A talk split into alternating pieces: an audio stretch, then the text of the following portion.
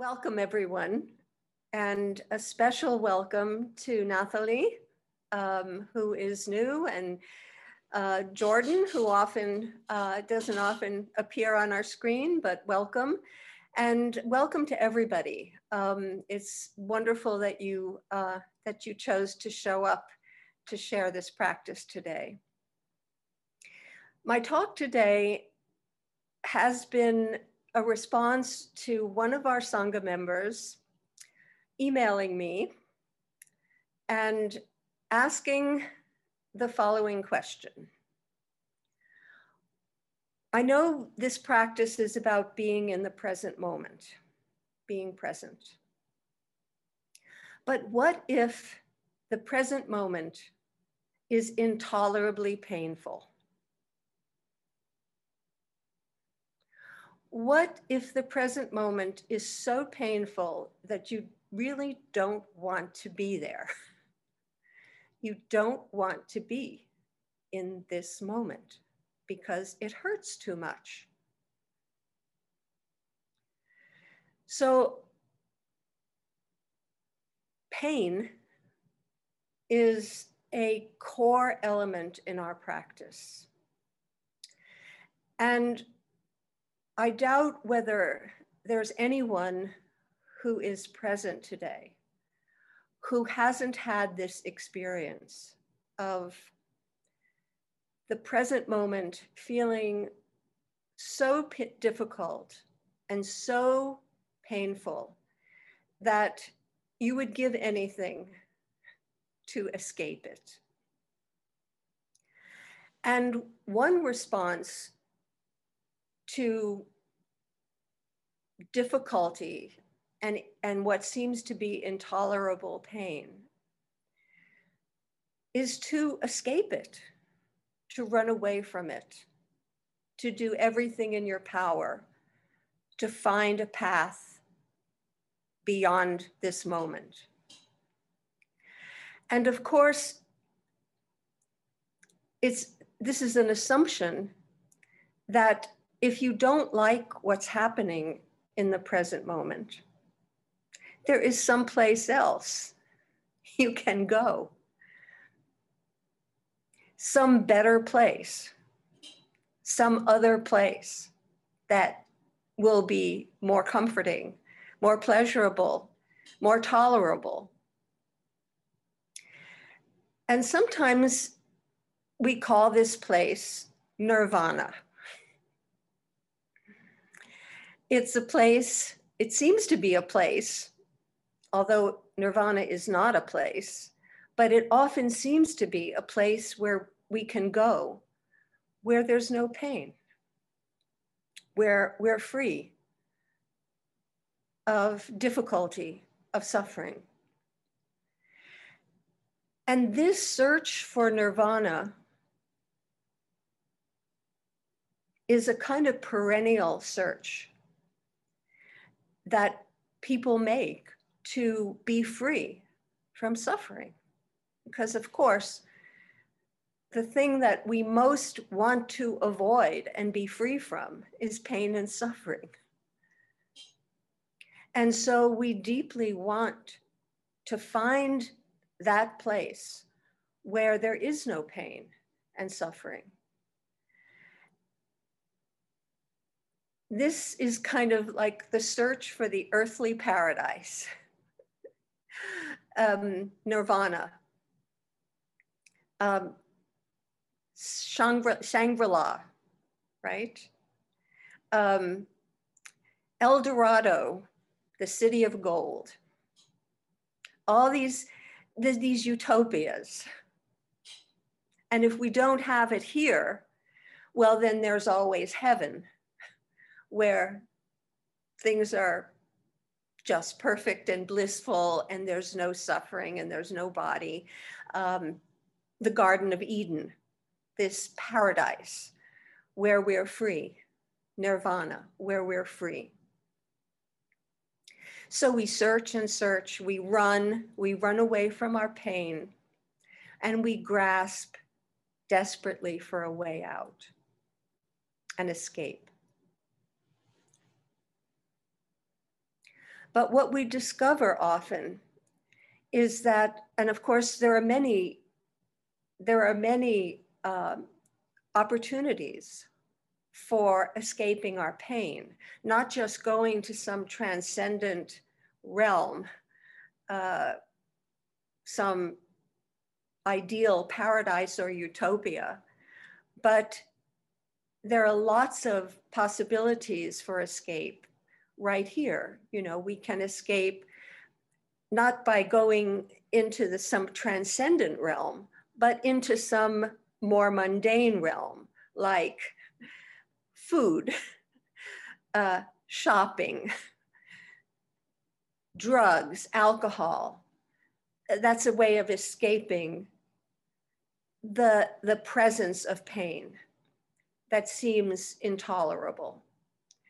So there are many paths that we're offered to escape from what seems to be intolerable pain. But what we often find is that the running away from pain affirms the danger of it, the threat of it, because we are trying to maintain a distance which is permanent and final. And we know that nothing is permanent or final. Everything is impermanent. So all of our escapes will inevitably be impermanent. But the running itself, the effort to escape, is the beginning of suffering, because it comes out of a resistance to the present moment. So we might say that there are kind of concentric circles in which we begin with these sensations of pain, and they can be physical, they can be mental, they can be emotional, but they are sensations. Their feelings, their bodily sensations. And as the thing that we can least tolerate is any kind of discomfort or pain. We have an immediate resistance and reaction to it. As we're sitting, you know, we feel our leg is starting to fall asleep. We had the pins and needles, or our back, we begin to feel some discomfort in our back. Well, immediately we react. No, I resist this. This is not good. I have to do something about this. So there's that first arising of sensation, emotion, bodily sensation. And then there's the resistance, which is almost immediate. And then there is the narrative that we build around this. Why did this happen? Why is this happening to me? I lived a good life. I'm doing everything right. Who's to blame for this? Why is this happening now? You know, it's what we call in Zen the second arrow. It's the first arrow is just the sensation, just the feeling. And the second arrow arises from the resistance to that. And then the narrative, trying to figure it out, trying to find a way to escape it. So it's exactly at the point of resistance that our suffering begins, because that resistance gives rise to a whole host of thoughts and stories that deepen our suffering. So when we practice Zen, we sit in front of a wall. There is no place to go. I think it was Carl Jung who said that the most terrifying thing for human beings is to face themselves. And one of the most, probably the most difficult thing is not only to face yourself, but to accept yourself completely. So when we sit, there's no place to go. There's no food to reach for. There's no drug there. There's no plug. The plug-in drug is television and, you know, all the distractions. There are no drugs. There's no food. You can't go online shopping. We leave the cell phone at the door and we face the wall, which is fundamentally facing oneself. No place to go. Sit. Just sit. And actually, it's not even a good idea to move around too much, because it's, that's about like, I'm not comfortable just facing the wall, because I'm having to be intimate with myself. I have to be intimate with myself. No distractions. So when we sit facing the wall, when we make a deliberate choice to look deeply at our pain, at our suffering, to be curious about it instead of running away from it and creating stories around it, to simply look deeply at it. This is our awareness practice, becoming more and more aware of what this is. What is this that I call pain? I think there have been some studies which correlate pain. That is, if you don't have a brain, you don't have pain. All you have is sensation. But pain is something beyond sensation. It's something that happens in the mind. Pain is a concept. It's a word, it's a concept that we apply to certain sensations. And so one of the great virtues of pain is that it keeps us present. If we have pain, we pay attention to it. Ouch! I'm so focused on my pain right now that I can't think about anything else.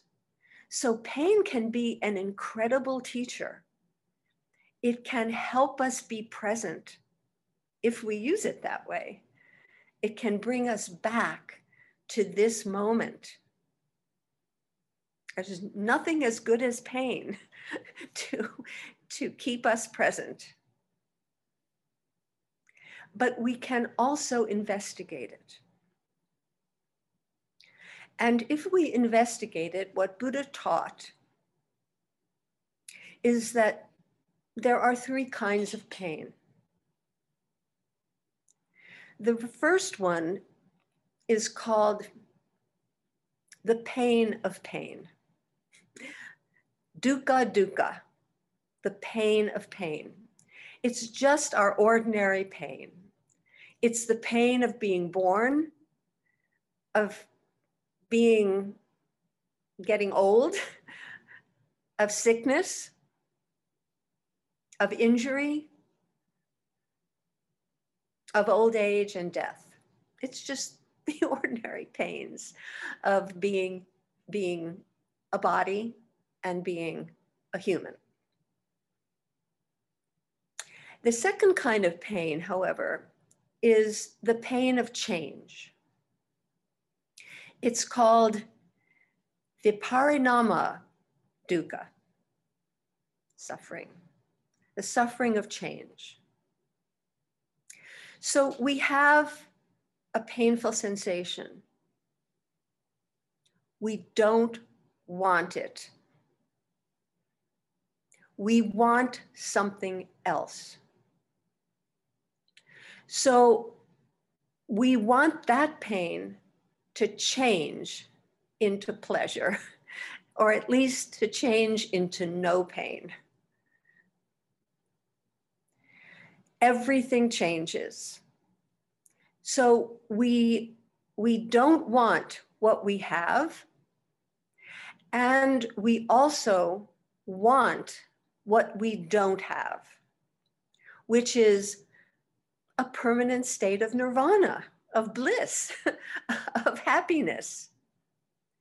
So we know that when we are experiencing pleasure, when we're rock climbing or listening to music or eating or petting our dog or running around with friends, those pleasures are going to disappear.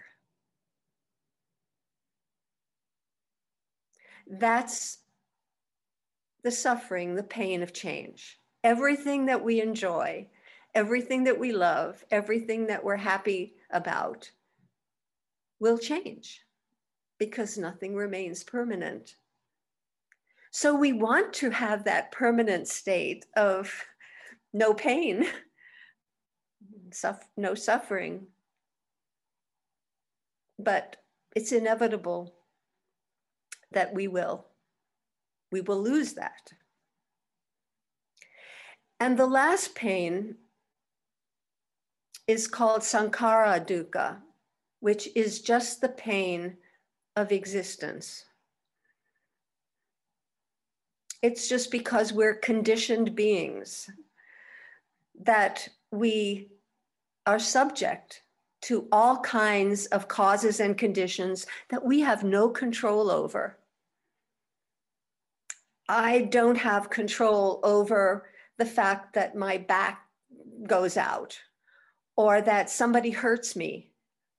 That just happens.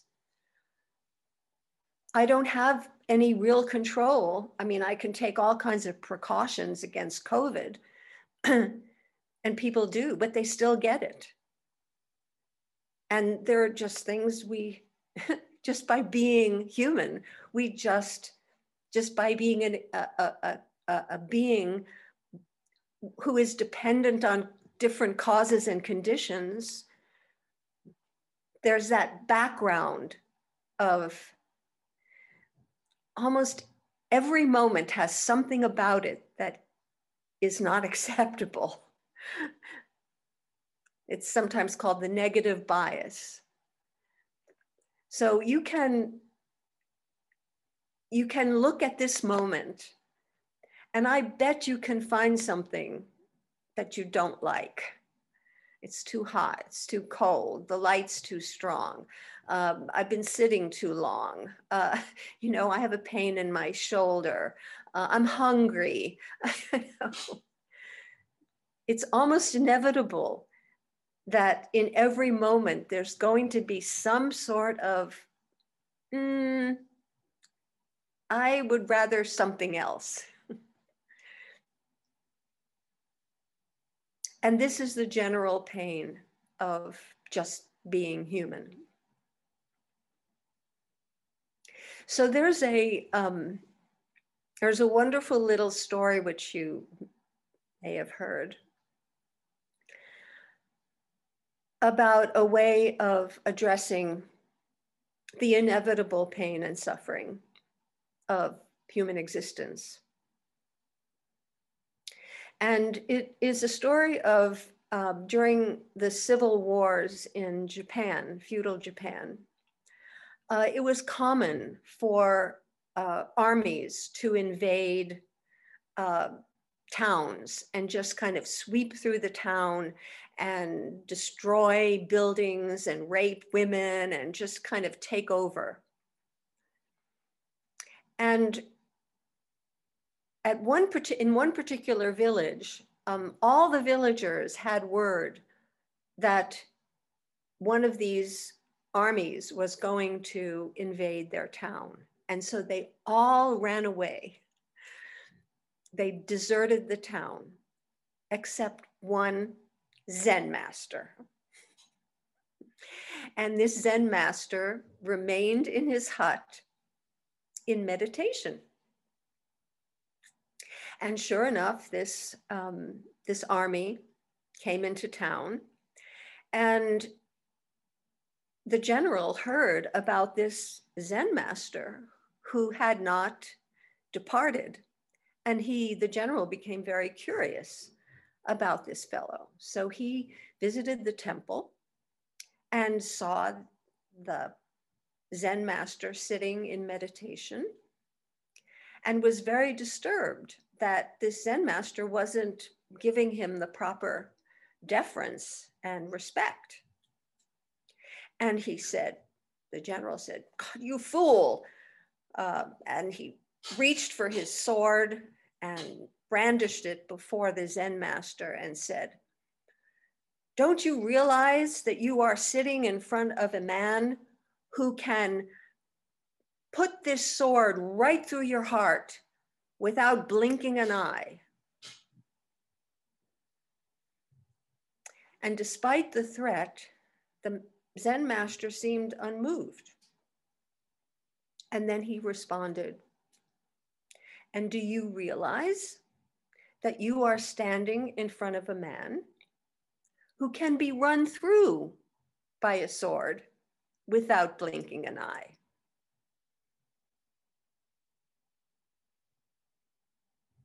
Now, this can be taken as a sign of courage that this Zen master addresses the general and says, "You know, kill me.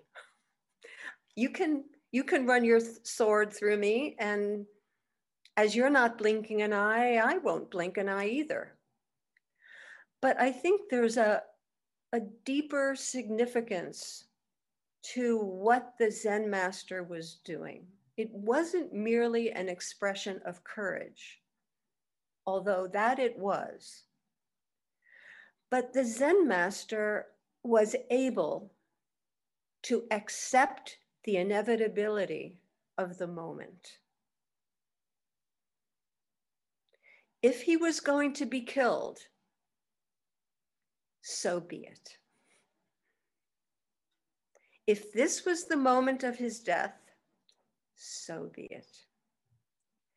And in this kind of deep acceptance of what was inevitable, he actually met the present moment and disarmed it. Not by running away, but by meeting it head on.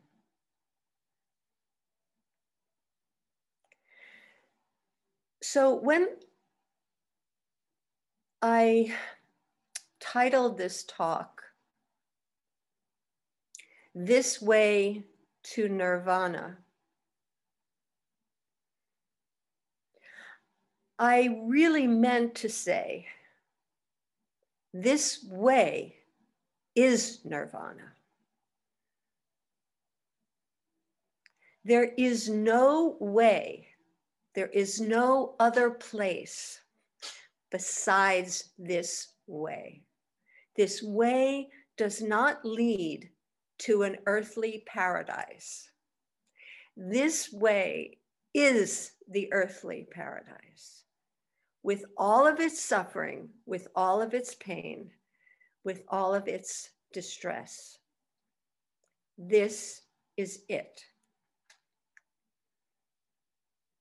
And in Zen practice, particularly in Mahayana Buddhism, there is no distinction between samsara, which is the round of birth and death and suffering and relief of suffering. There's no distinction between samsara and nirvana. They are absolutely one and the same. It's the way you live that makes the difference. It's the way you live that makes the difference. So I'm going to end with, first of all, when we say that, in Buddhist practice, we say that this practice promises liberation from suffering, which it does. It promises liberation. But that doesn't mean that it promises elimination of suffering. Freedom from suffering is sort of like freedom from hunger. This doesn't mean that you're never hungry. It just means you'll be fed. Similarly, when we speak about liberation from suffering, we don't mean you'll never suffer. I think we mean there is a way to address the suffering so that you can be free of it, but it's not eliminated. So that's the way. That's Buddha's way. And we'll be talking about in the next months the Noble Eightfold Path, which is the way.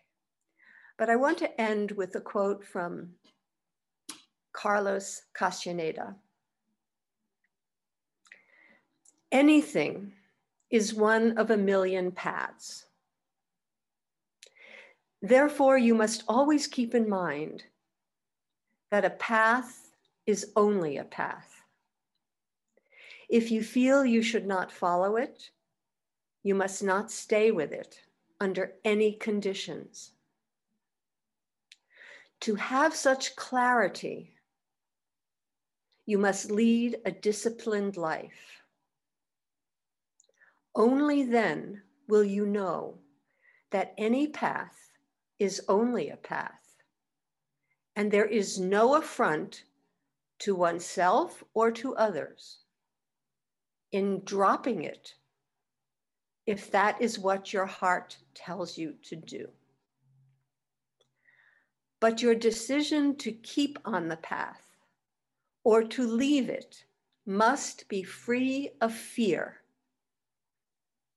or ambition. Look at every path closely and deliberately. Try it as many times as you think necessary. Does this path have a heart? All paths are the same. They lead nowhere. They are paths going through the bush or into the bush. In my own life, I could say I have traversed long, long paths, but I am not anywhere. Does this path have a heart? If it does, the path is good. If it doesn't, it is of no use. Both paths lead nowhere, but one has a heart, the other doesn't. One makes for a joyful journey. As long as you follow it, you are one with it. The other will make you curse your life. Before you embark on any path, ask the question, does this path have a heart? If the answer is no, you will know it, and then you must choose another path. A path without a heart is never enjoyable. You have to work hard even to take it. On the other hand, a path with heart is easy. It does not make you work. at liking it. This does not mean there are no stones and logs and sharp edges along the way. It just means that this path has a heart. It may be painful, but the heart knows how to heal. Thank you.